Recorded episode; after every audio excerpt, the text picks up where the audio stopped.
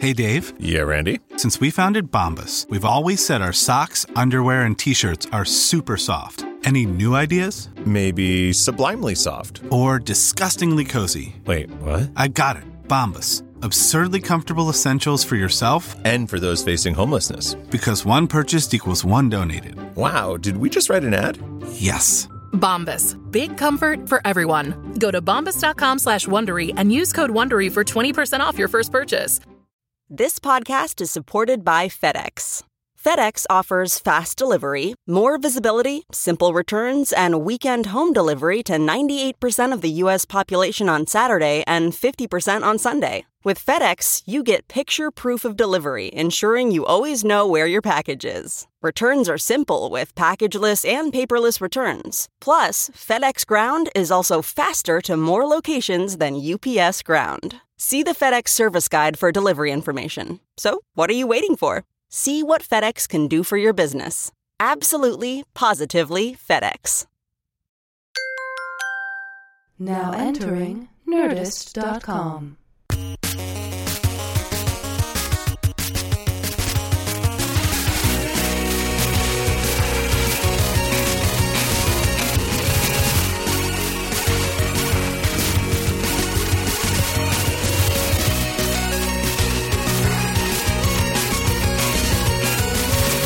How are you? I'm very well. How are you doing? Welcome to the podcast. Glad to be here. It Thanks for having me. fantastic to have you on. Great. I uh, followed your AMA uh, a few Yes. days ago. Yeah, I just got into we- weird trouble for it because I, I had an interview. It was it's kind of long and complicated. I don't want to take it all. No, we have time. what what is it? But I, I just it was I have a show in San Diego or near San Diego in Encinitas this weekend with my two two different live shows and two different feature films, and uh, there, I have a very specific writer that I send out to. I don't have a publicist. I mean, there's a publicist here that's working Yeah. for the film. Yeah. That uh, I'm also promoting that I'm in the, called the Bagman, but I um, I don't normally have a publicist as a. This is hired by the, Yeah, of the course. company.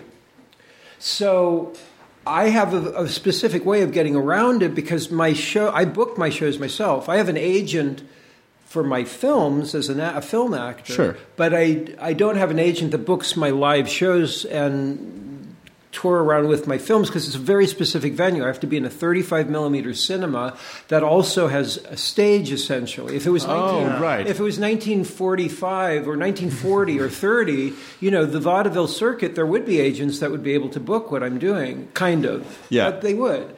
But now there is no such thing. It's just there are comedians that get booked into live houses, Mm-hmm. but mine isn't just a live house; it's a 35 millimeter cinema.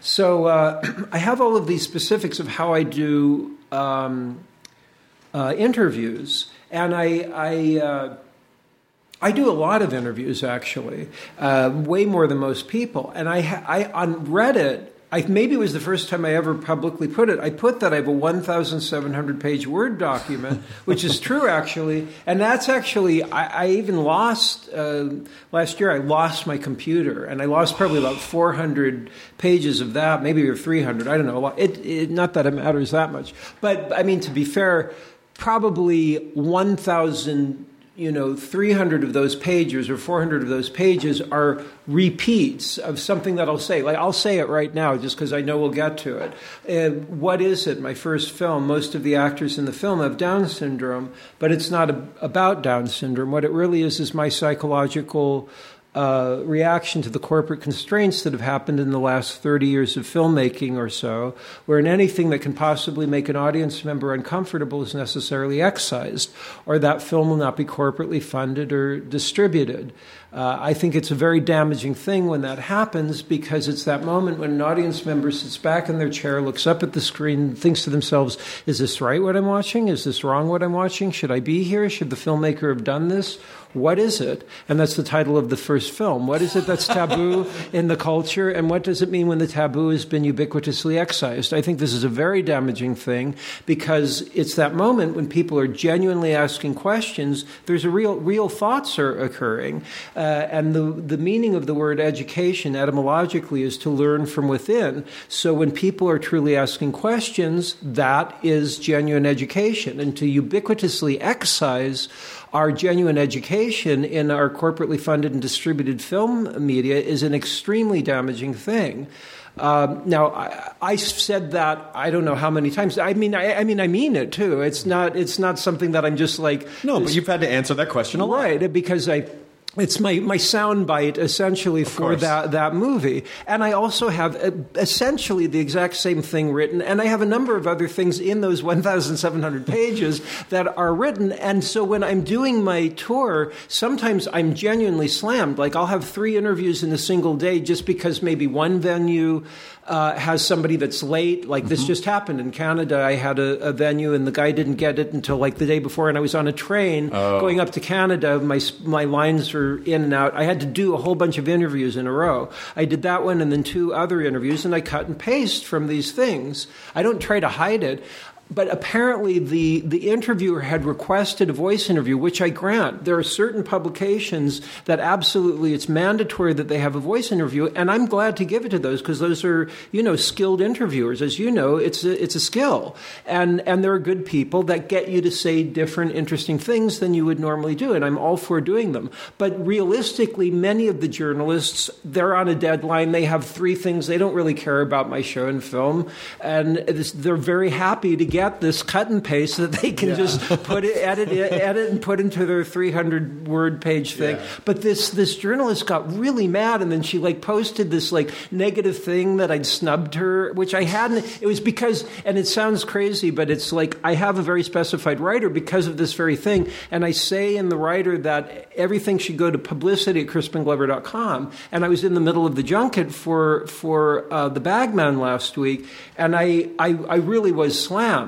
and I was looking to to see. I probably looked in publicity at crispinglover.com. I might have gotten the thing. The guy sent it to me at booking at crispinglover.com. So there was a- there were There's a mix up. Yeah. And and so but she she like wrote this mean thing about me in the paper. So I don't know. Well, the problem is that that I think that most people always because I, I get that happen. I get that happens to me more than not than no times. It's actually happens Sure. quite a bit where people where you do something and people assume the Right. worst about you as Right. to why it happened. Well, you Right. were a dick or you fucked Right. this up. And it's like, Yes. no, I just I'm sorry there was. And then Right. you explain and they go, oh, okay. It's like, yeah, but you already shit all over But, me. but she, but she, exactly, yeah, yeah, uh, and that, and that's what I was asking was, please change it. Like it's on the web now; you can change these. Or at things. least ask the question, you know, why did this happen, as opposed to, well, you did this because you're a dick. No, I didn't. I wasn't. I was trying. To do But but he, but then even when I was going about it, she was saying, "Yeah, but this you you Yeah, didn't you yeah. didn't anyhow."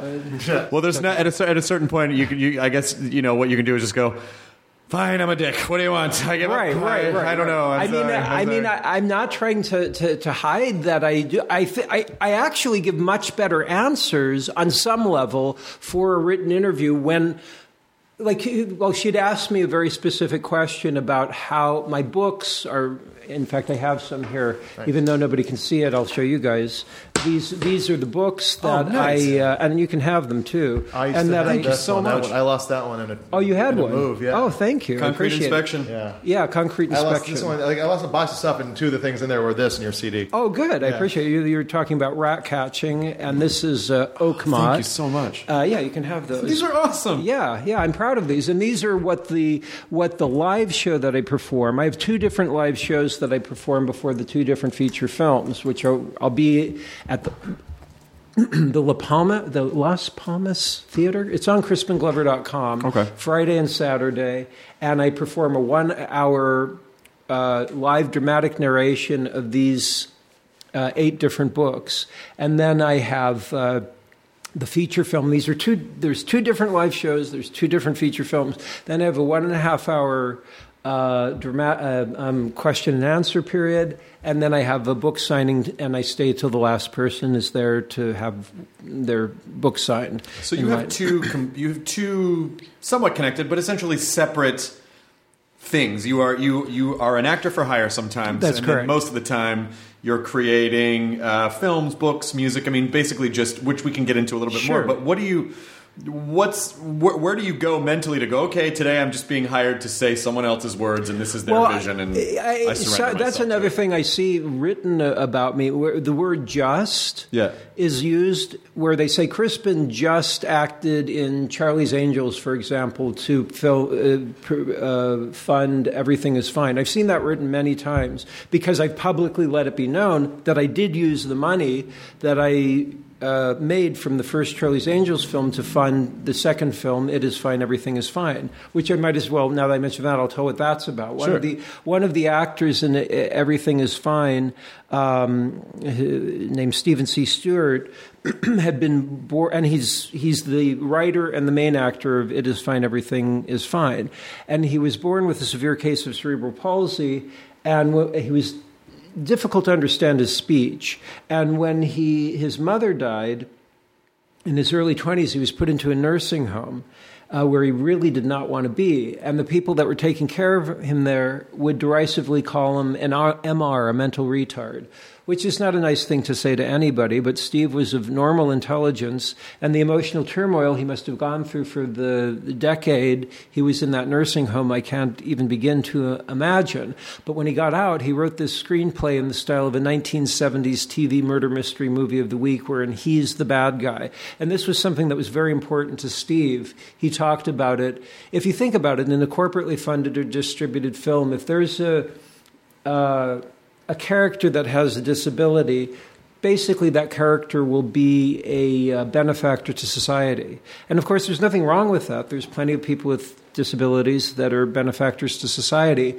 But Steve's point was that he was a person with a disability, emphasis on a person, and people can have dark thoughts. And he wanted to play a guy with dark thoughts, and he does. And there's something about the fact that he wrote it in this genre style as opposed to a standard autobiography. There's certain truths that come out in a in a dynamic, a counterpoint to this uh, this genre that is just uh, really beautiful. There's an emotional catharsis that happens that I'm very proud of. When the whole trilogy is done, this film will be the best film in the whole trilogy. But not only that, I feel like it'll be the best film I'll have uh, anything to do with in my whole career. I, I feel very strongly about the movie. I sh- people often ask because I, I when I play two nights in a row, like I will this weekend in uh, Encinitas.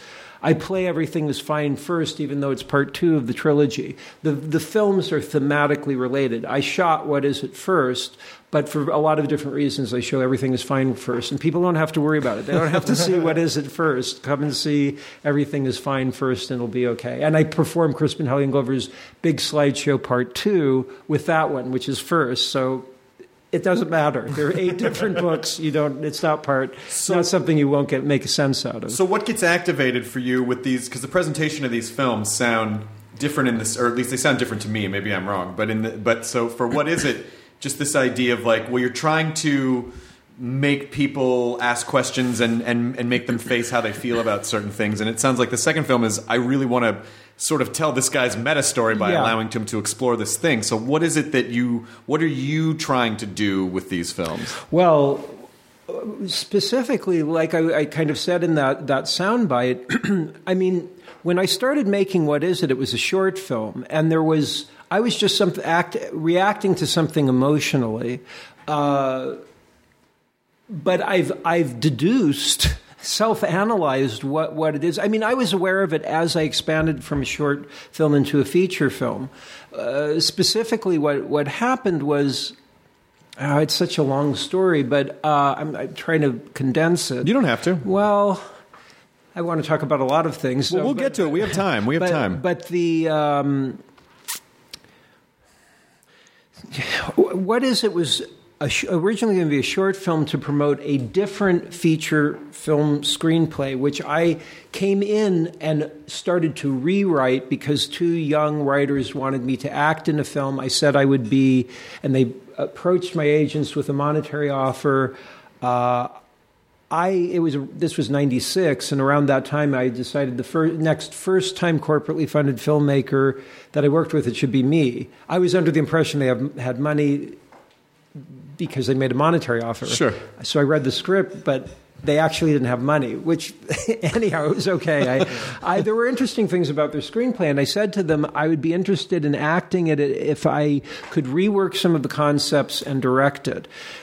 There was a problem in the screenplay that was solved from my point of view of how to solve it. I, I'd already been writing a lot of screenplays, and some of them had elements with actors utilizing actors with Down syndrome where they'd play a character that had Down syndrome, or sometimes they wouldn't. In this particular case, I saw, oh, this will solve this particular problem in this screenplay. So I said to them, if I could rework it and and make it so that a majority of the characters were to be played by actors with Down syndrome, then uh, I'd like to do this. And they were okay with that. I set about to rewriting the screenplay, and then David Lynch agreed to executive produce it for me, which was a great thing for him to do. He's a great, a great person. I'm really uh, grateful to him for that.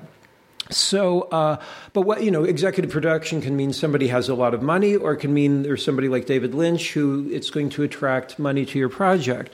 So I went into one of the larger corporate interest a, a, companies here in Los Angeles that um, you know uh, funds so-called independent film, and um, they were interested, and uh, I had a number of uh, name actors that were interested in. David Lynch, of course, is an executive producer.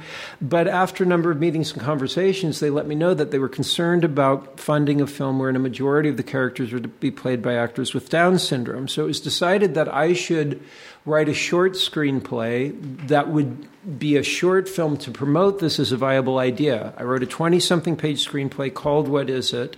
And then I we shot that in four days. And what I wrote originally was that all of the characters are to be played by actors with Down syndrome. Uh, I edited that together on Adobe Premiere. At that time, nobody was editing long term. I, I, remember being on technical support with Adobe Premiere. It was QuickTime still would go out of sync at like 1.5 minutes, and uh, it was a big deal when it finally sunk a, a, a, long time. But I was like on the technical support phone when it was still like a lot of money to be oh yeah long distance, saying saying I'm uh, you know trying to make a long form uh, movie with this technology, and they said, "Oh yeah, there's somebody else in Idaho who's doing that." it was not normal at that time to be doing that. By the time I finished, I had a terrible technical problem with SMPTE timecode that cost literally five years. But anyhow, that's oh, that's a long long uh, part of it. Uh, so I edited this together in six months. The the short film came together at uh, 84 minutes. The current film is 72 minutes, so it was longer than what I had, and I have uh, eight more days of shooting I ended up doing after that. But I, I realized with more work I could turn it into a feature film. But more importantly, I realized that what the corporate ent- entity was concerned about was not the viability of having a majority of the characters played by actors with Down syndrome, but it was the concept of having a majority of the characters played by actors with Down syndrome, wherein those characters do not necessarily have Down syndrome. Now, now that seems like not a big deal. I wasn't thinking of it as a big deal, but corporate interests can get concerned about maybe somebody asking a question like, why are you doing this? Are you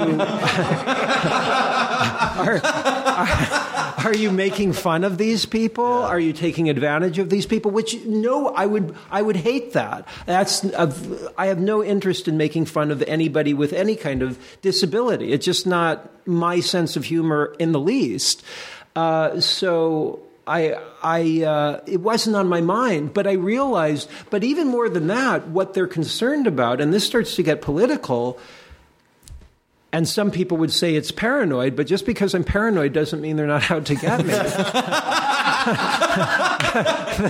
the, but the, the, the fact of it is, is corporations at this point in time solidly, with forethought knowledge, do not want an informed and thoughtful populace. The reason is is because corporations are here to uh, because the money is given to by this so-called dem- democratic society. In originally, democ- uh, in, when in, when corporations were first allowed to happen in the United States. I could be wrong about the term, but I believe it was called a lock stock company. And the lock stock companies had to get permission from the government to exist. And there was a time limit on how long they um, had to accomplish what their writ was, what they were supposed to do. Once they accomplished that thing, the corporation was dismissed because it was understood that a corporation, if it had increasing power, could start doing negative things. Well, corporations made money. I'm sure they were able to bribe people, and the laws got changed. And it got changed so that corporations became legally people, which of course is very strange. Then, just in the last few years, the Supreme Court made a decision that um, money is a form of speech. And therefore, people, corporations, have the right to speak slash put money into the ears slash pockets of politicians. It's legalized bribery. That is the way things work in all of our politics right now. It's totally corrupt. It has to be stopped. And I'm very happy because, see, I, I, I kind of got off track, but what is it was ultimately reacting to that? What is it? I realized that corporations do not want people to ask questions because if people ask questions, questions they'll, and are informed and thoughtful, they'll put them out of business, which is what needs to happen. I don't mean that a whole 100%. What needs to happen is that human beings need to be put first, and corporations, need, it needs to be understood that they're only there to serve people, and that if they're not serving people and they're doing damage to people, which they are right now, they need to be shut down. They need to be heavily regulated, and that's not happening because of the legalized bribery. But I, I don't care about any of this in a certain way because I'm not, I hate actors that go out and be political. But while I'm on the subject, there is a, uh, a site called uh, wolf-pac, about where you sign up for uh, getting this amendment passed. I'm totally behind it. It does need to happen, and I think it will. It, strangely, and this is a corporate newspaper, the New York Times just came out with an article saying that this is so, that the, the, the uh, legalized bribery is a real situation that needs to be dealt with, which is great, because it is. I, I can't believe anybody would argue this unless they're uh, you know, a politician who's getting their their you know campaign paid for by the corporation that, or the corporation that wants the law changed. Those are the only two people, only people that are going to argue against it. Everybody else knows that that is not good to be happening in a so-called democracy. Anyhow what I was reacting to. I don't, I don't like to be political. I want to be artistic. That's what my, my, my interest is. That's what my, luckily and happily, my job essentially is. So I was reacting to this because I realized way back in 96 that corporations do not want questions to be asked. And if you have something that could make people uncomfortable, that people could go, well, why are you doing this? That starts to form thoughts.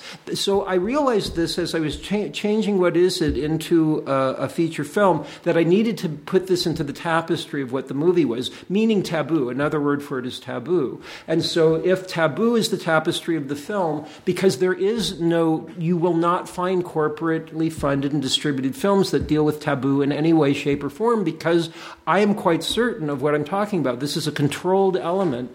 And, and, and I, I'm, I'm now I'm on this political round, but I, I talk about this at my shows with What Is It, but uh, if anybody gets anything out of this, maybe the most important thing is a. Uh, um, a book that was written way back in 1928 by a man named Edward Bernays. Edward Bernays was a um, was the uh, the nephew of Sigmund Freud. The reason Sigmund Freud was brought into the United States was because his his his nephew Edward Bernays understood that his uncle's understanding of the human subconscious would be able to be utilized for corporate interests in media, um, uh, politics, and, or government and academia in order to control the underclass so that the, uh, the corporations essentially would be able to get what they want to get across. I'll read, and he's the literal father of the public relations industry. When you hear the word public relations, just understand that it was a synonym that was introduced by Edward Bernays to replace the word propaganda. They're the same word.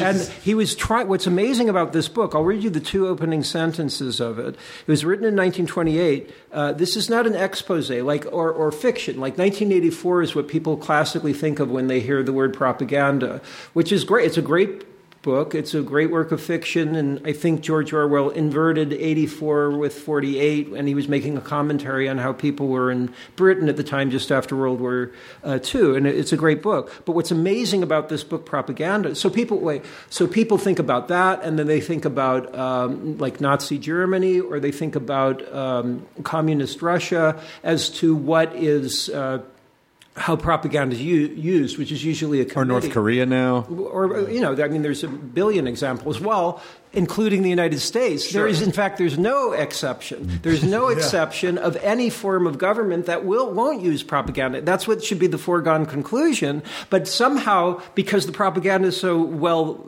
done and so well disguised in the United States, people think, no, no, we don't have propaganda. Of course, there's propaganda in the U.S., but it's a far more uh, insidious, unfortunately, than people realize, and it's far uh, more infused into the society. And of course, propaganda works, and then it gets into people's heads, and they don't even realize they're propagandized. The best propagandists are the ones that think what they're doing is right. But but he, here's the first two sentences of propaganda by Edward Bernays from 1928. The conscious and intelligent manipulation of the organized habits and opinions of the masses is an important element in democratic society. Those who manipulate this unseen mechanism of society constitute an invisible government, which is the true ruling power of our country. What's amazing about this is that it's not, it's not an expose, it's an instruction manual. Mm-hmm. He's, he's saying this as a positive element, that propaganda is what will help control. Here's all you got to do. Yeah. Exa- and, and you, if you read it, it's an easy book. It's a like hun- cookbook. Yeah. yeah, it's like 150 pages. Is If everybody in the United States read it in, in junior in high school, then the, the, you the, you wouldn't be able to utilize the propaganda in the way that it's utilized. But but it's um, so. I mean, this is something I've been talking about a, a, a lot lately. I've been very happy to see since that Occupy movement started, uh, which you know that's a complicated movement. But what I got from it that was positive was also what I see the New York Times finally has come out and said is this element of. Uh, of uh, corporate interests using uh, uh, legalized bribery for their own interests to the negative uh, element of uh, the culture and society as a whole. And that has to be reacted to. But I, I knew this way back in 96. I had a very specific incident that happened when I was in Back to, Back to the Future where I asked about the moral uh, element in the, in the outcome of the. Um, how the film ended because I had not been given the script before I agreed to do the film. Not I was you know 20 years old. I didn't What was the moral question? Money makes everything better. well, so- well exactly. You've heard you've heard me talk about it. It's something that I, I I've started becoming vocal about, very specifically. I wouldn't have talked about it, but there's this producer on the film named Bob Gale. Oh yeah, I read about the AMA thing. Yeah, yeah, and he's lied about me. He he's said to he's and he's and so there are millions of people that believe this guy who's who's one of, I had a lawsuit about this thing. You know, they put a false nose, chin, and cheekbones onto another actor from the original molds of my face. Uh, that were used to make the old age, ma- age makeup for the first film. And they flipped them upside down. Well, they did all kinds of things Yeah. to obfuscate him, and then they took images, just very brief images of my close-ups of my face, and interspliced it with this other actor to make uh, people uh, fool audiences into believing that I was in the film. Because of my lawsuit, there are no. There are now rules in the Screen Actors Guild that make it so producers and directors can no longer do that kind of thing, which I'm proud of. But you know, you don't ever really win something like that. There was a negative aspect that happened, and they have. I, I'm very essentially obsessed with propaganda, but because I can see he he utilized propagandic propagandistic uh, rules to be, you know, damaging toward me. He, they, he has this huge platform on these Blu-rays. It's only recently that he starts. I think I didn't really listen to them er- earlier, but I believe he only started saying that I was asking for the same salary as Michael J. Fox, and that's why I'm not in Back to the Future. He's doing this to obfuscate that what they did was illegal. I didn't ask for the same uh, salary as Michael J. Fox. Michael J. Fox never came up in the negotiations for a second. Uh, but so. Um, but he's usual, utilizing the element of you just put out a big lie and then everybody believes it. And now I'm in the position where I've got to either just go, just sit there and say, well, yeah, the lie is true, or I've got to react. So I've got to let it be known. Well, especially at that time, there was not. I mean, there was no internet. So it's not like you could just say, Exactly. here's my story. You just, you know, I'm sure with whatever it was, no matter what happened, Oh, I people would- go, ah, the guy's a crazy actor. He doesn't know I, anything. exactly. I would have had to hire. I would have had to hire. Uh, propagandist. well, a, or publicist, whatever. You, exactly. They're all this. It's all the same word. I mean, obviously, propaganda has a negative con- connotation. Sure. Publicist is a specific job. I mean, it, it, I mean, you can ca- you can say what I'm saying is propaganda. Propaganda does not necessarily have to have a negative connotation, and it didn't bef- before uh, World War One. That's why um, Edward Bernays wrote the book in 1928 was because uh, World War One in the U.S. they were saying that that Germans, the Huns, were throwing babies into fires to get to get people in the United States wanting to have a, a war a war in World War One. That wasn't happening. Uh, I think Erich von Stroheim played a character, and he was great. He, he he he was a great actor, and it's a lot of fun to. He was the man you love to hate, and he threw some baby, and he was playing like this World War One German Hun that was a bad guy. Well, I mean, it's it's it's you know, and also because it's attached to a film that's one of the most beloved properties in our culture. That you know, it's like uh, Tom Wilson's a really good friend of ours, and Yeah, Tom, he's a Tom- good- great fellow. To- Tom Tom was on uh, Tom was on the podcast a couple years ago, and he he wouldn't he was never really comfortable talking about his experience in Back to the Future. I, I recently talked to him. That's what he said. He said you guys had a really great I- phone conversation. I- we did. I, I, we, he and I need to get together and do our own something because we there are specific things, and I shouldn't talk about it because it's his thing. Sure. But I noticed that he wasn't a part of this reunion, and I thought I, I know something's going on. So I, I, I talked to him, and uh, he and I need to to, to do something because because the thing is what for me was very eye opening about that experience in 1984, and I haven't gotten specifically to what it is. I have started talking about it, but I had I had not been given the screenplay beforehand, and uh, which was fine with me. I was. You know, 20 years old. It was a big Universal Studios Steven Spielberg movie. Great. You know, Uh, they wanted me for what looked like an interesting part. When I read for it, I only read for the one scene. I, that was the only thing that I had was the one scene that uh, takes place in the 1950s. And um, I didn't even know that I was going to play the older parts. There's a, there's like a what they call a screen test, which is up on YouTube. It isn't. It's a makeup test that was done after. Uh, it's an old age makeup test that was done after I was already hired to do the film. But you know, so I, my agent was the one that told me I'd be playing these older characters when I got the offer. I thought, wow, this is amazing. Yes, let's close this deal. Great. So I read the screenplay when I, after I closed the deal, and it wasn't like I read the screenplay and thought this is terrible. No, I read the screenplay and thought this is an amazing part. This is great. But but I was, uh, you know, I trained from professionally from acting from 15 till 20. My father's an acting teacher. I never formally studied with act with him as an actor, but Bruce Glover. Bruce Glover, who's in my. Uh, I'm showing 10 minutes of a film that I started shooting last year, October. For the first time, he and I have ever acted together in a film. So that's something I'm showing 10 minutes of uh, contiguous edited uh, material. It's something I shot on 30. My first film that was shot on 35 millimeter negative. Um, my first two films were shot on 16 millimeter negative with a digital intermediate, and then now the, I travel with the two 35 millimeter prints of the films. In any case, um, You had been I? training. You had been training since you were 15, and you had read the script. So, oh, thought it was a right. So I was, you know, I was serious about my acting, and um, part of what you do is you figure out the psychology of the character. You want to get to the truth of the character, and at the end of the screenplay, there's more to it that I, I won't go into here, but. Um, there was something that I asked a question about which did get changed. Uh, but there was another thing that was related to that thing that got changed, which was that the characters had money when they, they, they came back to this alternate future.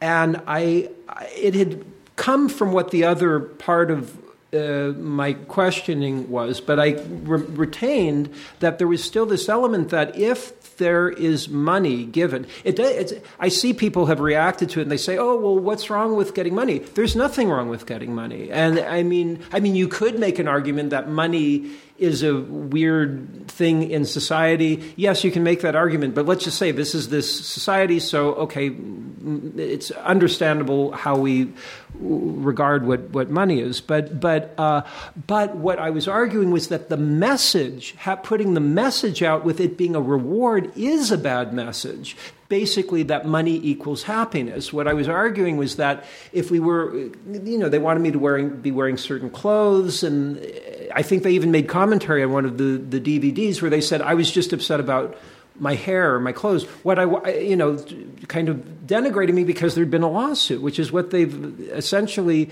continued to do ever since that. But, but uh, no, I wasn't upset about that. I was upset about what the content was. And so I didn't want to get fired. They had just hired, fired another actor. Eric Stoltz was fired from the Michael J. Fox part, the part Michael J. Fox played.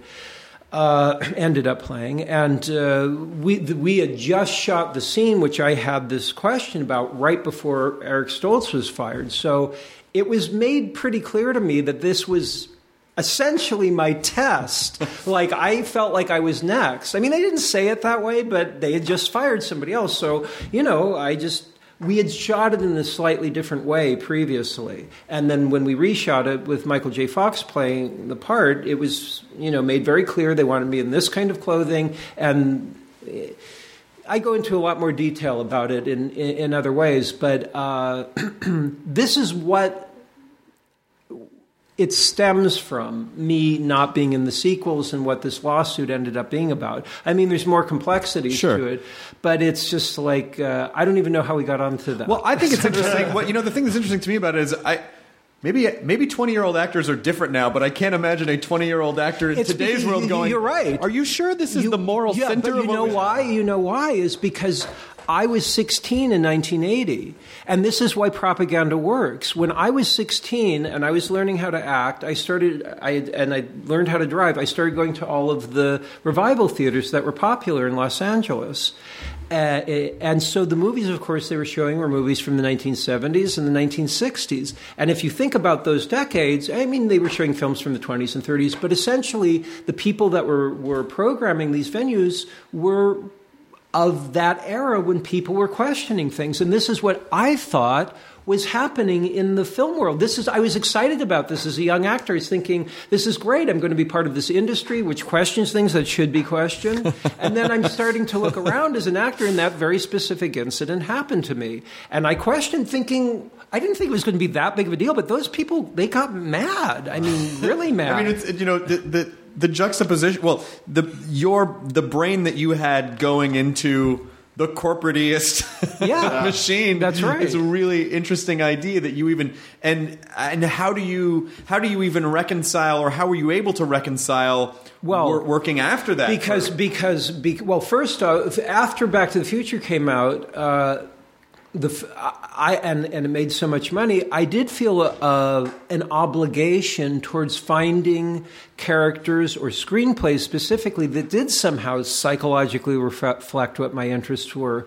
The are the the the first film that I acted in after Back to the Future ca- come out was uh, River's Edge, mm-hmm. which is a film I'm I'm very proud of still. Um, subsequent to that, in the 80s and 90s, I mean, I still tried to find directors or characters or something that would have something questioning or interesting, but most of the films that I acted in did not necessarily specifically reflect what my psychological interests were. They did not necessarily make that much money, and that was not necessarily that good for my acting career. I don't regret the time because essentially this persona that I still have with me to this day, uh, approximately, uh, was etched out, and I'm basically comfortable with that.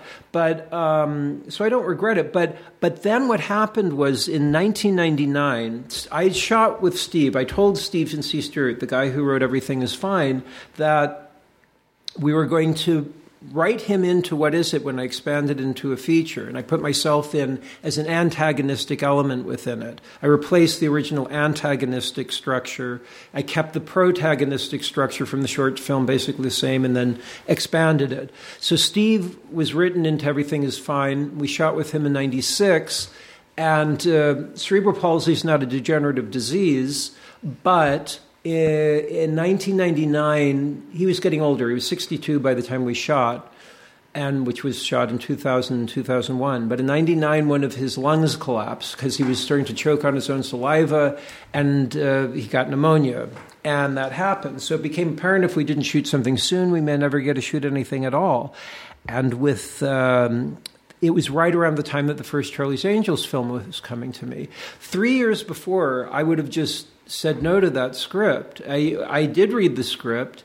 Um, and even with this pressure, when I looked at it, if you've seen the, the character I play in it, I don't say anything. I'm a, I'm a silent character. And, but the original script that I read, the character had a lot of dialogue, and the dialogue was extremely expositional. It was, it, which is not necessary. And I wasn't going to go in, but they kept calling my agent. They said they wanted to know what I. Um, uh, thought about it. So I did go in, and they asked what my ideas were, and I said I thought whether I played it or not, the character should just be a silent, fighting, antagonistic character. And the director McG, who can be very enthusiastic, stood up and said, "That's great. That's exactly what we're going to do. That's how we're going to do it. That's fantastic." And then they showed me the Yuen family, the Chinese team that were going to be choreographing the wire work and and uh, uh, martial arts and I had known their their their work, and that they those guys are great, and those guys genuinely understand psychology of character through movement. And I realized with this being a quiet, silent character, and those guys choreographing it, this could really be interesting, and I would be able to fund Steve's film, which is exactly what ended up happening.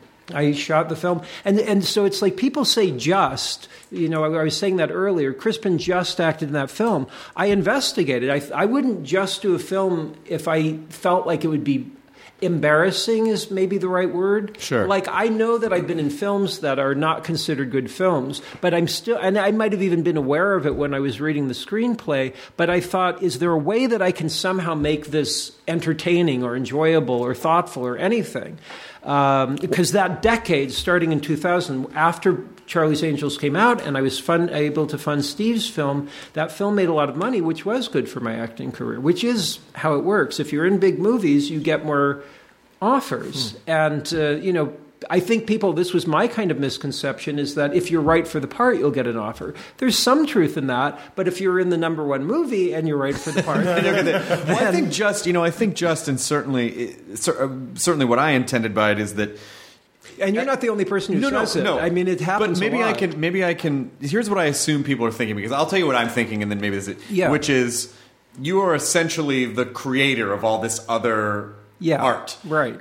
As opposed to being hired to say someone else. So I think when they say when they say just, they don't mean like, well, there's no work that comes with that. I think they I think they mean you know you you are the architect of all this other stuff the right. writing and the and the live shows and the and the films and the so the reason the reason I get concerned about it though is because I do work in the corporate industry I'm glad to be working in the corporate industry I get concerned that people in the corporate industry think I'm this near do well who like has this anger towards it. I have questions about it, it's true, but I know there's all kinds of great people in the film industry that want to be doing interesting, questioning things. There's a systematization that if you want to get your film made, you have to essentially conform to. And that is how propaganda actually works in the US. People have to think upwards. They think, will I get fired if I do this? Will uh, I get my funding for my film if I do this. Will my film get distribution if I do this? Which is instead of having a committee that's saying you must do it, it's just it's expensive to make a film. It's expensive to distribute a film. I mean, and I I know because I've made my own films that I've self-funded and I've self-distributed them. It's not easy. It's I mean I'd much rather be hired by a corporation and uh, have them distribute my films, but I also know my temperament. The first somebody would say, "Well, we really shouldn't say that," and I just say, "This makes sense," and I get they'd say that's stupid, and they'd fire me and have somebody else direct the films. well, I have a, I have a, I have a friend who's a who's a director, and he started working with this company, and he said that they uh, they started sort of nosing around. They uh, almost point blank said, "Do you have a lot of debt?" Like they were trying to find out if they were if they could control him Exactly. With, That's with- exactly it- right. it, like, and he was like, "No, I have plenty of money. If you don't want to work with me, I don't give a shit." It's and they exactly and then they left him alone. Exactly. 'Cause they- because they exactly. realized they couldn't- See, that's exactly how pro- it's a perfect example, and it's not. It's that's not an exception. That's the rule. It I've talked to so many people uh, who are filmmakers that were. I was in the lucky position in the fact that I do have worked in the corporate industry, and that corporate publicity has made it so that I can go, even if, like I said, I had this kind of like piece written about me where they you know, uh, which I started out talking about, where they were kind of slamming me because I'd I'd uh, used my my 1,700 word pay document to answer some of the questions. But but ultimately, I also realized that doesn't matter. What matters is that the uh, is that the word gets uh, uh, out. Most uh, filmmakers that maybe they've put their house on the line and they're about to get their house taken away and they do not have the opportunity to go to some community and and ha- get that kind of uh, publicity and then those people end up th- they tell me about it the corporation will say to them uh, well, you know, we really want to put your movie out. And they, they figure out that the person's maybe put, what, $250,000, $400,000 in the movie. Oh, And they're going to lose their house. So we'll offer you i mean they don't say that out loud but they say we'll offer you 350 and the guy goes okay well i'm going to lose or, or they'll offer 250 and the guy knows he's going to lose 150000 but that's better than losing 400 in his house. So he sells the film at a loss and then these these these corporations sell the the film. They may, they do make their money back at the 250 and then with creative accounting they never pay that filmmaker. I mean i've talked to so many filmmakers that's what happened. That's why i tour with the, i mean I, there's a lot of reasons i tour with the film. There's that there's also that my films have questions and people genuinely get something out of it as as do i Well, would you ever want to form like an like a giant anti corporation where you could just give people money to pursue artistic? if somebody gives me hundreds of millions, yes. Uh, I mean, but see, I'm not anti-corporate. I'm anti. Uh, I'm there. The, I, I'm sincere in what I'm talking about. We we need to regulate corporations at this point. It needs to be. Uh, assured that corporations are in balance with the amount of money that they're getting from the, the people that are paying for that stuff. And corporations have to do positive things for people. That needs to be controlled. Once that happens, then then then corporations, you know, there's I, I, I've, I've toured up in um, Norway. And Norway is a very socialist co- country, which can, you know, be a bad word to a lot of people, but it's people that haven't been there. If you go to Norway, you're going to look and see people are happy, they have money. I mean, it's a rich country. To be fair, they I think they made a lot of money off of oil in the uh, just off of their waters that was discovered later in their uh, existence. I don't know when, but I, I've toured there, and they've got. I'm basing this on that they have cinematheques there, and the cinematheques um, hire cinephiles, and then the cinephiles get money from the government, and they program what they want. The government leaves them alone. It's amazing. That's how it. Sh- that's how corporations should run. It should be find people that love what they're doing, that genuinely want to do something beneficial, and let it happen. There, so there's nothing wrong with the idea of a corporation, but when it ends up being for specific profit to some single person, essentially, that's going to have all the ability in the world to, uh, or as much money as they have, to continue to. Uh, enrich themselves, which is what the purpose of a corporation is. Be of course that's what it's going to do. There's got to be there have to be regulations. It's just if we don't, it's going to get way worse to to truly nightmarish performance. It's all uh, uh, nightmarish uh, uh, elements, but it's already bad enough. It, w- it will get worse. It really is imperative. I really feel like you needed the internet in the 80s. I feel like so Yeah. many things happened Yeah. in your life and your career that you've talked about a million times that you that totally could have just been dealt Yeah. with with the internet between right. A Back to the tweet. Future and the Letterman A thing tweet. and everything or it's just like yeah, one tweet, one tweet or just at least allowing people to come together because I get the sense that you really kind of enjoy the mystery of some some yeah, of the I leave certain things alone. Like like you mentioned the Letterman things. I purposefully leave. I uh, when people ask me about that in media, it's different at my shows. But in in media, I always say I neither confirm nor do, deny that I was on the Letterman show. Which of course. exactly. It's it's funny, of course, but but but you know, it's like uh, uh. I I- but you're right. If I had the, an internet in the '80s, I'm, yeah, it would have been a tremendous. It just it feels to me, whether intentional or not, and I feel like maybe intentional, that there were a lot of things that you were doing that were sort of fucking around with norms and our and pop culture and society and and maybe at times in the 80s we didn't understand irony yet and so maybe people didn't quite get well, what was going on there was also a very uh, specific control, which is is hallucinating. I mean, there were certain networks, and then there were certain uh, newspapers or magazines which are corporately controlled. I, so I rec- recollect, you know, the kinds of interviews I would get in the late 80s, early 90s. Well, early 90s was when I first started touring with the show. And I, I would do interviews with people. Sometimes you can hear it, I'll kind of stutter or pause.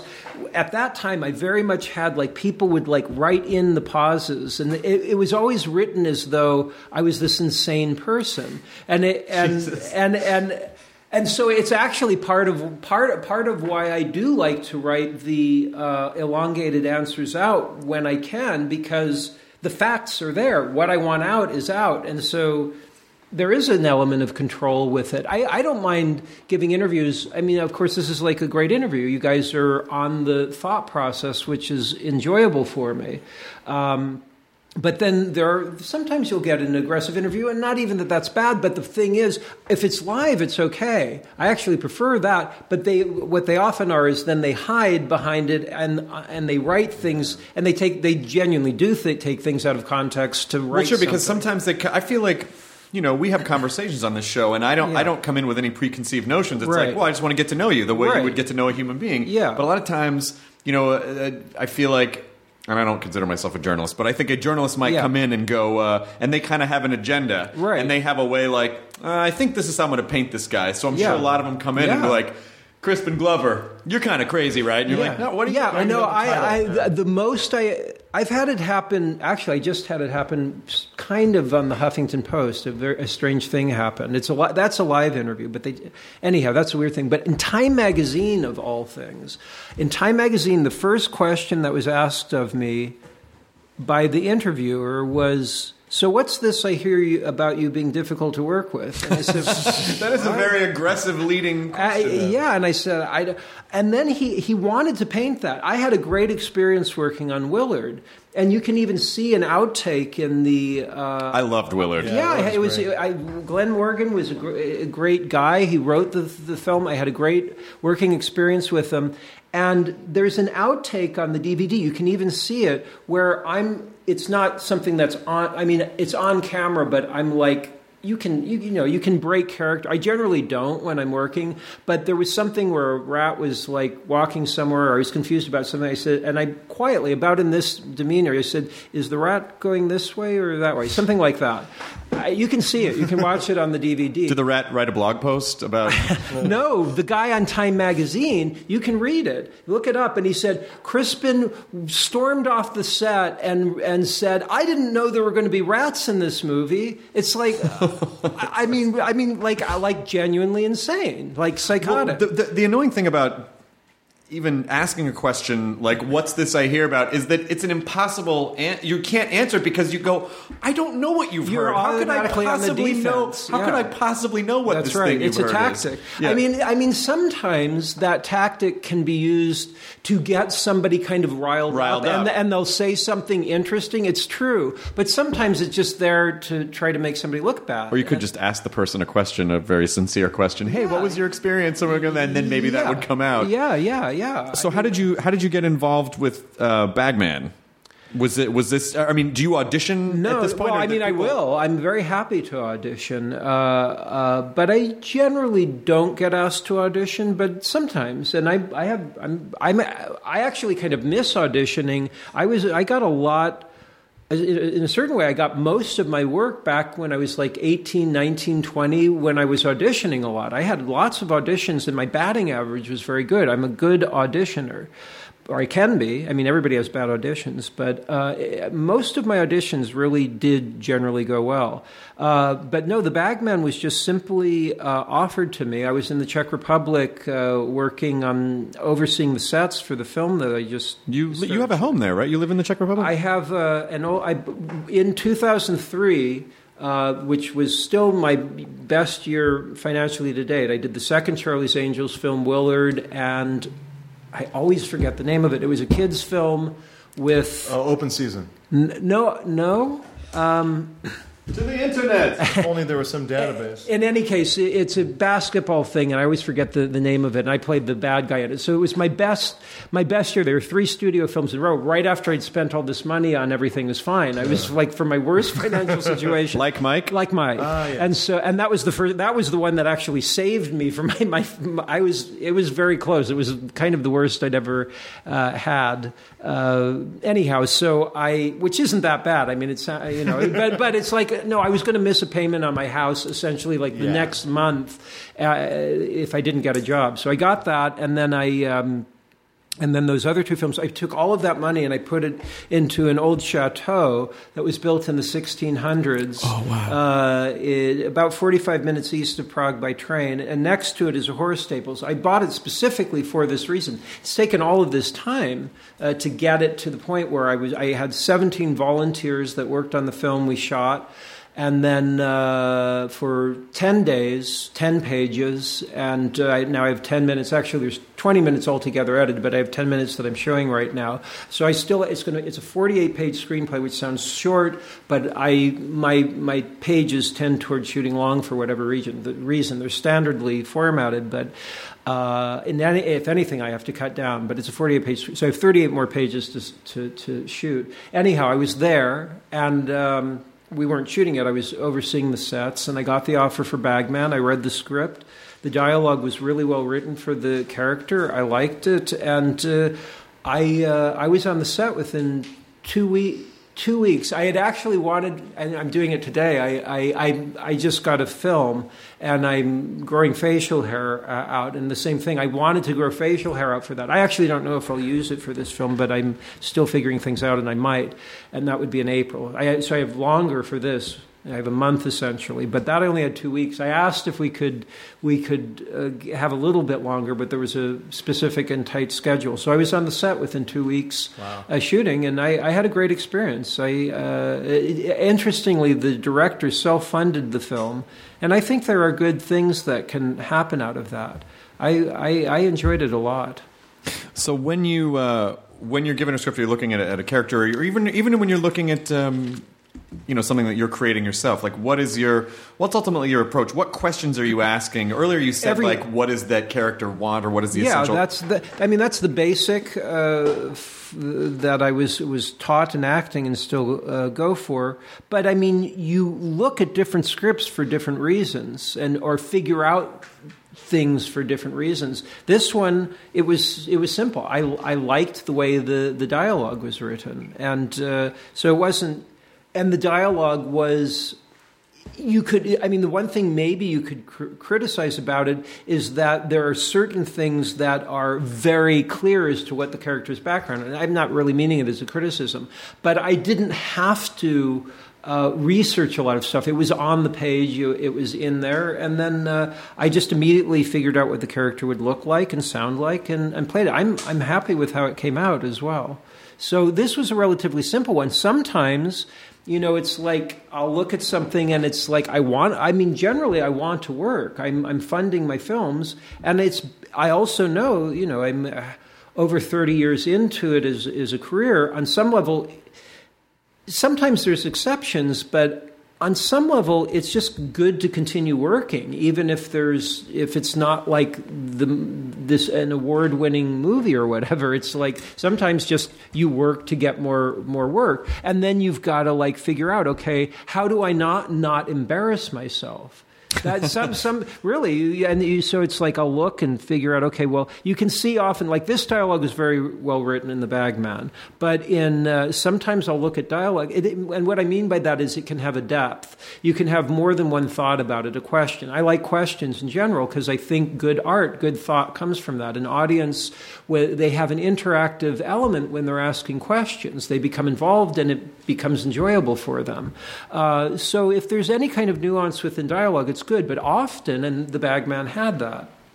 Often, though, I'll get a, a, script, I'll know I should work, there'll be maybe something intriguing about the character, the cast, or, or I just need to work, whatever. And I'll look at the, the page and I'll look at the dialogue and I'll see how it was supposed to be said, or it feels like that's how it was supposed to be said by the writer. It, it feels like you can see it on the page and it doesn't feel like right. Like you can see it acted badly and then and then you think okay well how can i say that so it isn't bad?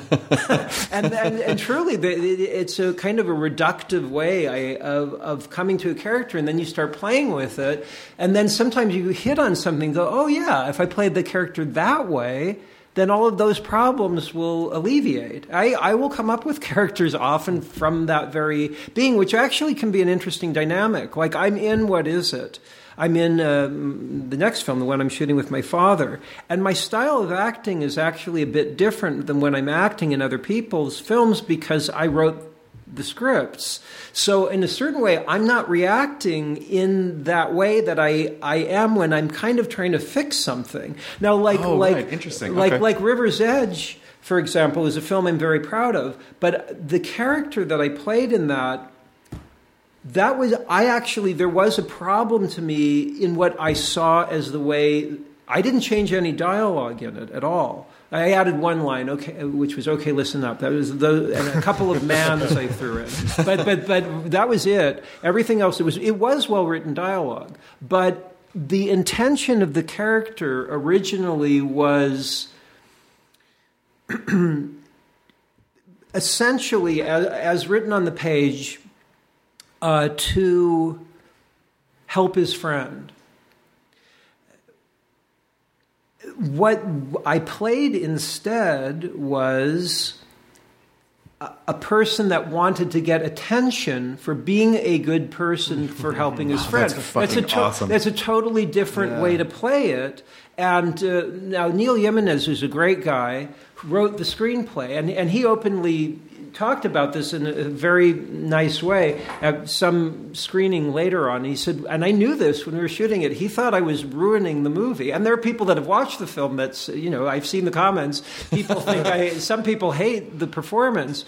Uh, but very nicely, he came back and said, Now I think it makes the film, or something to, to that effect, which was a very nice thing for him to say. But, but what it, I do, th- I mean, the, the film was good on multiple levels. There, all the people I think were well cast Dennis Hopper, all the, of the other actors, and, and Tim Hunter did a really good, sensitive uh, job with that. But it, ultimately, it was a well written screenplay. But throwing that dynamic in did put a certain a depth or a certain curvature, which it did it did help the film. I mean, it's it is an annoying character. Sometimes people don't like.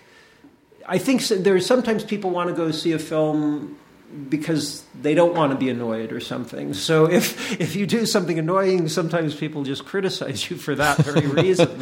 but uh, or they might just think it's bad acting or whatever. It, all of that's fair. But uh, you know, on some level, I'm playing a character that's playing something. So there's, uh, it can look like acting in a way, be, but sometimes that's okay because sometimes people do that. So anyhow, uh, and about- certainly with oh, go ahead, John. Oh, sorry. Uh, but like what, your character in Rubin and Ed, like uh, how, like, like that was kind of like a real, like, like kind of uh, kooky character. How much did you bring to that? How much was on the page Well, for?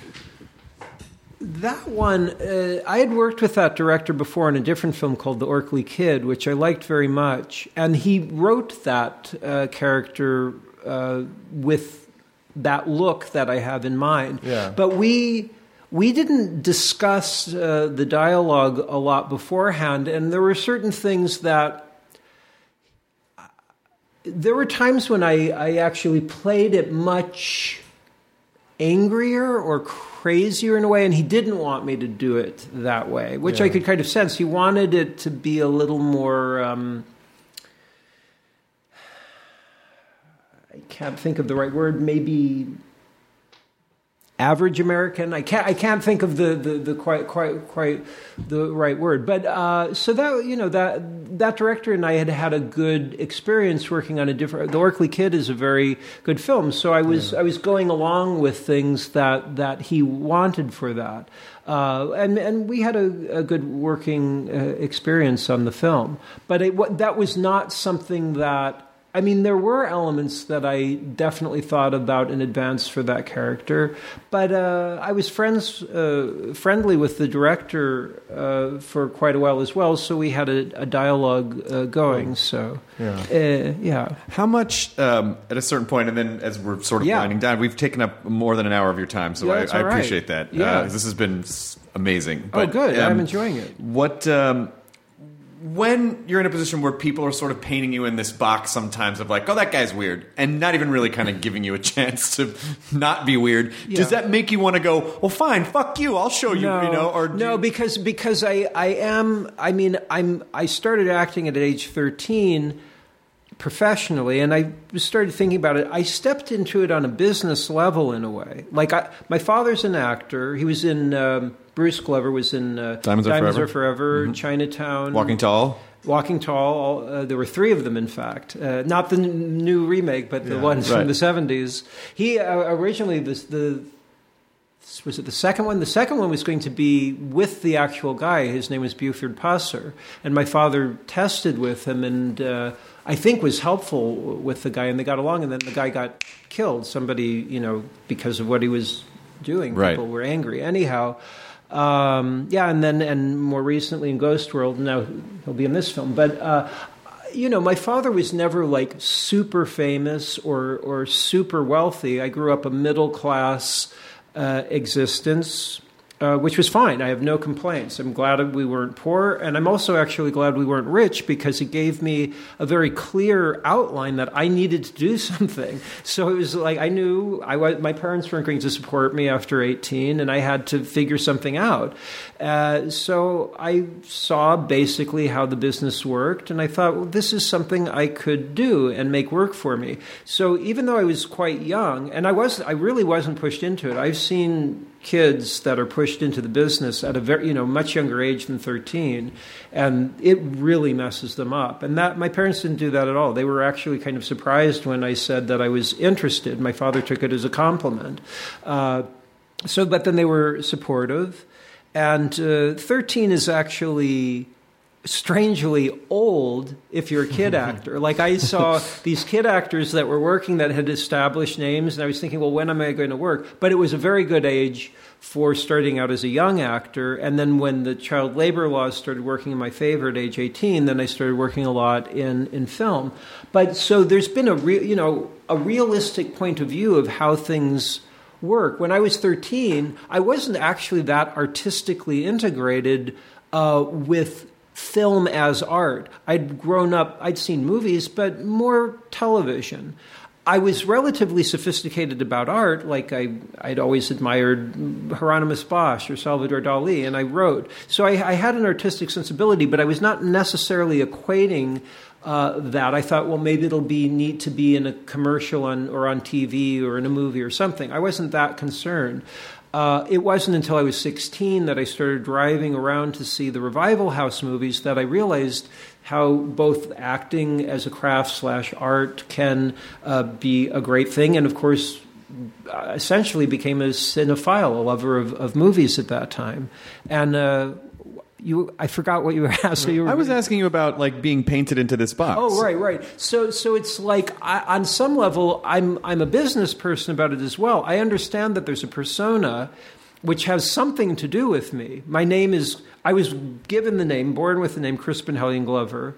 Sometimes I think people think that it's a made up name. It was made up by my parents. my father's middle name is Herbert, and uh, as a struggling actor in New York, young actor in New York, he he didn't like that middle name, and so he he said to himself, "I'm Bruce H. Glover. I'm Bruce Hellion Glover. Hellion, a troublemaker," and that made him feel good as a struggling actor. So he uh, told my mother that was his real middle name, and then when they were married, she saw that that wasn't his middle name and thought, "Who am I marrying?" But they gave it to me as my my real name. Herbert. Hellion, they're pretty, uh, pretty close. I mean, come on. H E or, or Yeah, similar. so you get the first two letters. Uh, but but so uh, yeah, so I, uh, I, I, I the concept of a persona is something I I understood at a relatively young age. I didn't. I don't. I mean, I understand where you can you could get upset about there's a persona that people are perceiving of you as, and maybe that isn't really you, but I don't think of my persona as me. I'm very clear that there's an external.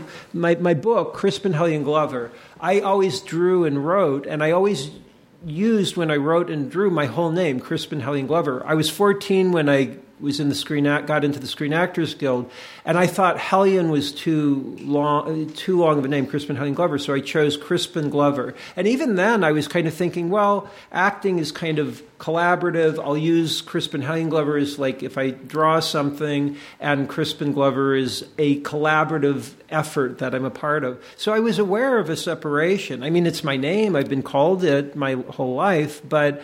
I understand that that entity, which I have something to do with, is an external entity, but other people have things to do with it too. So it's like obviously other people are going to say other things, and they're commenting on that element that has something to do with me, but it isn't me. If it was really about me, if I somehow genuinely, totally identified as I'm Chris, that external Sure. element, I guess I'd be upset. I mean, I can get irritated. I was just, like I said, on the phone this morning with the journalist. To her benefit, she did let me talk, talk to her again. And I, but you know, I can get irritated if people say. I was particularly irritated with that because what was written was that it was that I had. Uh, Snubbed them, which I, I, as you can tell, I, I want to get Of my course. word out. I don't have anything against press. Sometimes people, you know, actors uh, get like shy or uh, they don't like it, which I think what that is is that has to do with that they, they're used to a uh, um, the corporate shell. You know, they're paid by a corporation, and then they're they're living in that element. It's it's I mean I've been in that element. I know what it's like. It's very nice. You know, you there are people that do things for you, and and you get driven around, and you get paid a lot of money, and it's it's great. But then, uh, but but that's very insular. And uh, it's up to that corporation to make the money back for the film. You're paid, but and that's kind of similar for a director that's working under a corporate uh, uh, funded and distributed film. I funded my own films. I've got to make the money back. I don't have that corporate shell, so I go and I am grateful to all of the audience members. I thank them. I tell them. I talk to them afterwards, etc. Uh, and similarly, I'm grateful to the the people like you guys. I'm really happy that we're talking about this stuff. This gets word out, and it's I, so. I, I also understand that there's going to be people that will say negative things. When I when I when I uh, I did press shows of uh, for the New York Times, I did a whole week run uh, for Everything Is Fine at the IFC, which is where I generally play in the New York, and they've been really nice to me. But it w- I was originally just going to do a weekend, and then it became apparent I wouldn't get reviewed in the New York Times if I didn't play the whole week. And it was right during Thanksgiving, so I had to play the show on Thanksgiving. I knew nobody. I mean, actually, people did show up, but it wasn't like a very uh, big show, which is okay. I've I've played small shows. Usually, it's a, a fairly good uh, turnout. But um, I knew. And I even knew that it was plausible that the New York Times, even perhaps likely, I especially felt that when they were reviewed what is it i was i thought it was likely i would get a negative review for what is it. Um, surprisingly i used both the reviews that new york times gave me in for what is it or quotes from what is it and quotes from the review for everything is fine which are some of my favorite quotes i've had. I mean i guess you could say there were certain things that they, they, they, were fair reviews, but for me it was great. I expected just a totally negative review, but I knew as a business person it's better for the New York Times to give me a negative review than nothing, nothing. A, at all. But it, surprisingly, I got good things that I use on my website now. yeah. So, just in, in, in closing, is there anything that you a parting thought or something you want people to understand about you or something. I mean, you, you people can go to crispinglover.com right. as well. Yeah. Uh, and they can explore, uh, they can read your books and they can, and you have music. I know that by, by you worked with Barnes and Barnes. Yeah, Barnes I fucking Barnes. loved Barnes and Barnes. Yeah, they're great. They're great um, guys. I even have a second album with, uh, there's Art and Artie Barnes, and Artie Barnes and I uh, recorded a second album, which I need to get out. I, there's little things that need to be changed. That's kind of a whole long and involved story as well. But uh, no, I you know yeah, crispinglover.com. If people sign up for the newsletter on that, lets them know when and where I'll be with the films. And then there's also a Crispin Glover Twitter and a Crispin Glover, an official Crispin Glover Facebook page. But the the most consistent thing is is is is signing up for the newsletter. And of course, I'm in this film that comes out. The Bagman. I, it came out last week. I think, I think it came, it came out, out last right. Yeah, February 28th. I think it's out. wider this this week. wider this week.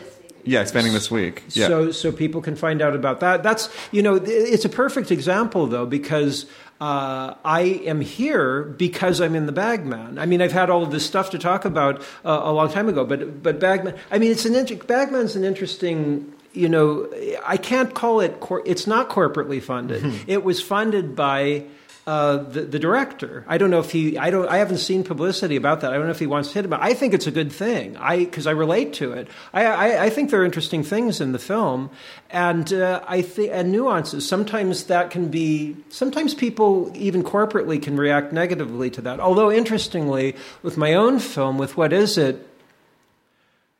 I strangely I found that when I first started getting corporate reviews, that's why I was kind of expecting to get negative reviews from the New York Times. I actually found when I first showed it, I showed it, I premiered it at, Sundance, and most of what I got, I didn't get reviewed by formal reviewers. I got reviewed by um, like gossip columnists. oh, that's interesting. Yeah, and they were they, they, so they were like they were there to get like. Um, a story. So they were, they were writing things like droves of people walking out and like what they'll try to, which isn't true. There, I've never had droves of people walk out on that film ever. I've had people walk out, but never droves of people out of like, and probably even le- less now. But but like in the original years of when I played it, maybe out of let's say hundred people or two hundred people, let's say hundred people in an audience, maybe five people would walk out uh, or two, out of 200, maybe eight people. You know, uh, generally, people, sometimes people walk out, but really very rarely. And and at the screening of Sundance, that would have been about the case. I think maybe it was like a 250 person audience. It was sold out at the Egyptian which I think is like a 200, maybe 300 seat venue. Maybe eight people left. So anyhow, but and then they and then what they'll do is focus on. There are things that are taboo. That's not how I sell the film. I don't go into details of what the taboos are. But what people will generally do is they'll like make a list. They'll say this happened, this happened, this happened. Explain yourself. or something like that, or or this, or they'll write this, or, or not even an interview, and, th- and then they'll write this is why it's a bad film.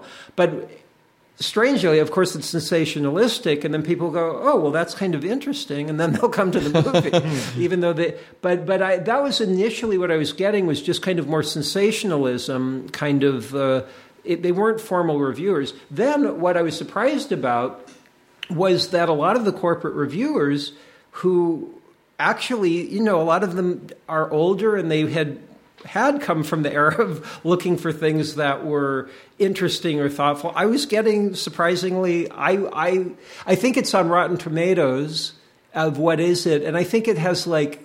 57%, which is more people giving it a good review. I know it's called splat on that. Although everything is fine, I'm, I was, I, I really expected it to be a much more aggressive negative reviewership.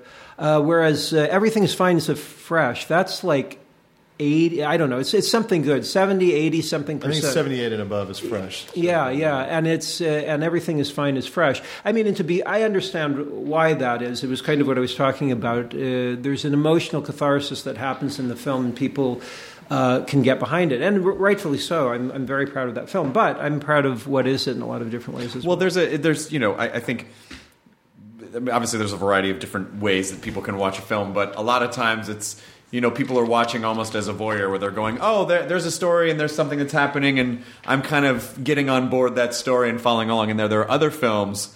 And the first film for me that I ever saw, like that did this to me when I was young, was like The Wall. I think The Wall, maybe, Yeah. where it was like, uh, like I just felt like I couldn't explain why, but it was just like reaching into my chest and fucking around with my soul, and I didn't. I was like, this is making me feel things, and I don't understand, you know, like. so, wh- how old were you when The Wall came out? well, I was young. I mean, I was young. Yeah, I was I was alive. I mean, Right. I didn't I didn't see it until you know I saw The Wall probably around the same time I saw Harold and Maude, which was like on VHS in the mid '80s. You know, when I so- was but like 12 or 13. How, how old are you? I don't know. I'm 42. okay, so yeah, you're about eight years younger than me. Yeah, so when I so when I saw it, I was like just barely a teenager, Mm-hmm. and just barely any younger than that. I don't think I would have been able to process it really. And but I was just sort of like, oh, uh, uh, The, you know. the, the teenage years are really important. Starting around 13, I think you get a really. I, I, I've always thought that 13 is like the year that you can really start to formulate opinions about what is not cool. sure. like so i was 13 in 1977 i was 13 and i like really disliked disco because that was the year of disco and so you're when you're 13 like that's the age where you're starting to like you know like girls or what and so you start noticing like adult sexuality and or at least that's how it was uh, for me. Like i was starting to have perception of what people thought was cool and I could see that disco is like there are these people that were kind of out of shape and wearing these polyester uh, shirts and doing these formulated dance moves that they didn't weren't that good at, and it just looked really embarrassing to me. So I had this this kind of disdain uh, uh, for it, and I so I feel like anybody that's thirteen, like whatever is considered cool right now, they're probably looking at it going, no, no, Yeah. that's Well, I think that's because not. as hormones start flooding your body, I think that's where you start becoming aware. That's where you start becoming aware because Yeah. you start going, "Oh, I'm uh I will start wanting to attract something." Yes, Yeah. Right. I have a friend that has a has a theory that like if you ask someone their favorite movie, most times it'll be a movie they saw when they were 12 or 13. Oh, sure. Yeah. I mean, y- y- For me, it was sixteen, but but uh, but but I in can that- see where that in happens. that time. Yeah. Well, also especially because when something really connects with you, you've never had quite that experience Exactly. before. Yeah. And so this is why a lot of films you go back and watch and you go, I liked that, you know. But like when you were younger, you go, oh my, you know. Like, Yeah. But really- like but but at the same time like i had a I, I saw 2001 a space odyssey when i was uh, uh, four i think and a half years old Oh, Jesus. because because my parents and I, when we first moved to LA, we, I was born in New York, and we moved to LA in '67 because my father was getting more work here than New York. So I was three and a half. So I don't remember the exact year, but in the first years that we were here, we would go to the drive-in movie theater. So I remember which movies we saw at the drive-in, and one of them was uh, we'd get a. I'd hide in the back because it was cheaper Yeah. under the blanket, and so and so, and then we'd get a, a Kentucky bucket of Kentucky Kentucky Fried Chicken, which I, I wouldn't wouldn't want to eat these days, but then it was great, and and so. Uh, Yeah, I, I mean, I remember a number of the movies we saw at that time. One of them was 2001: A Space Odyssey, and I liked it. You know, I was four, three and a half or four, whatever it was, and uh, it was, or maybe I was five, some somewhere in that area, whatever year it came out, or maybe the year after because it was a drive-in run. But uh, I, that definitely was a movie that stuck with me. And then it was later, I think I saw Doctor Strangelove on television, and I think I connect, started realizing, oh, this is the same guy who did that. And then I probably, I probably, The Shining I saw in the, the movie theater, and by then I was quite a, a, aware. And then I saw a re-release of uh, Clockwork Orange when I was 18. I think those are the orders of seeing. and if he's one of my, of, as so many rightfully so, one of the great my my you know idols of uh, f- filmmaking. But uh, but so that's a movie. I did also see Freaks at a very young age. Oh, wow, my yeah. father uh, took my mother and I to see it at the Nuart. I was. I don't remember the year, but I did have one of those cassette recorders that were relatively new. It had like a button in the middle that you. Oh yeah, the knob and you Yeah, the knob in the middle. And I, I made a recording the next day playing the German uh, s- small fellow who's the protagonist of the Gweeble film. Gwabble? What's that? Like the little Gweeble Gwabble, Gweeble Gwabble? no, well, I mean, no, no. His character, Weeble Wobble, is. Uh, I don't know who says that, but no, he's the guy that that the the you know is the, the woman marries Yes, for his yes, money. exactly. Uh, but uh, does he say Weeble Wobble? Well, they all do at the end. I thought that That's was the thing at that he the was marriage. saying. they're Yeah, saying one- uh, We Google, will- Google, Google gobble, gobble, Google gobble, one of us. one of us, Yeah. one of us. Yeah, which is that scene's great. Well, that's a perfect. I think that's a perfect way to wrap this up by saying Crispin Glover, Well- one of us, one of us, Thank one you. of us. Thank you. It's a compliment. It's really been a pl- it's Yeah, been you so too. great talking to you. And, Yeah. uh, and CrispinGlover.com. People should see you live if they can. Uh, see the Bagman, read your books. Absolutely. Uh, and thanks for being here. well, thanks for having me. Great, Sure. great time. I Enjoy your appreciate burrito, everyone. it. Thank you. Now leaving Nerdist.com. Enjoy your burrito. In the climate ravaged year of 2072, the city of Pura stands as a miraculous green haven, a geoengineered paradise that protects fortunate residents from the global catastrophes of heat domes, fires, floods, and droughts. Demetria Lopez heads up Pura's public relations, tirelessly promoting the city's idyllic image. But when she stumbles upon a dark secret that, if exposed, would be the downfall of Pura's existence, she must decide who and what she is willing to protect. From Wondery, the makers of Academy and Dr. Death, The Last City stars actors Reyes Sehorn, Jeannie Torrado, and Maury Sterling. Follow The Last City on the Wondery app or wherever you get your podcasts. You can binge all episodes of The Last City early and ad-free right now by joining Wondery Plus.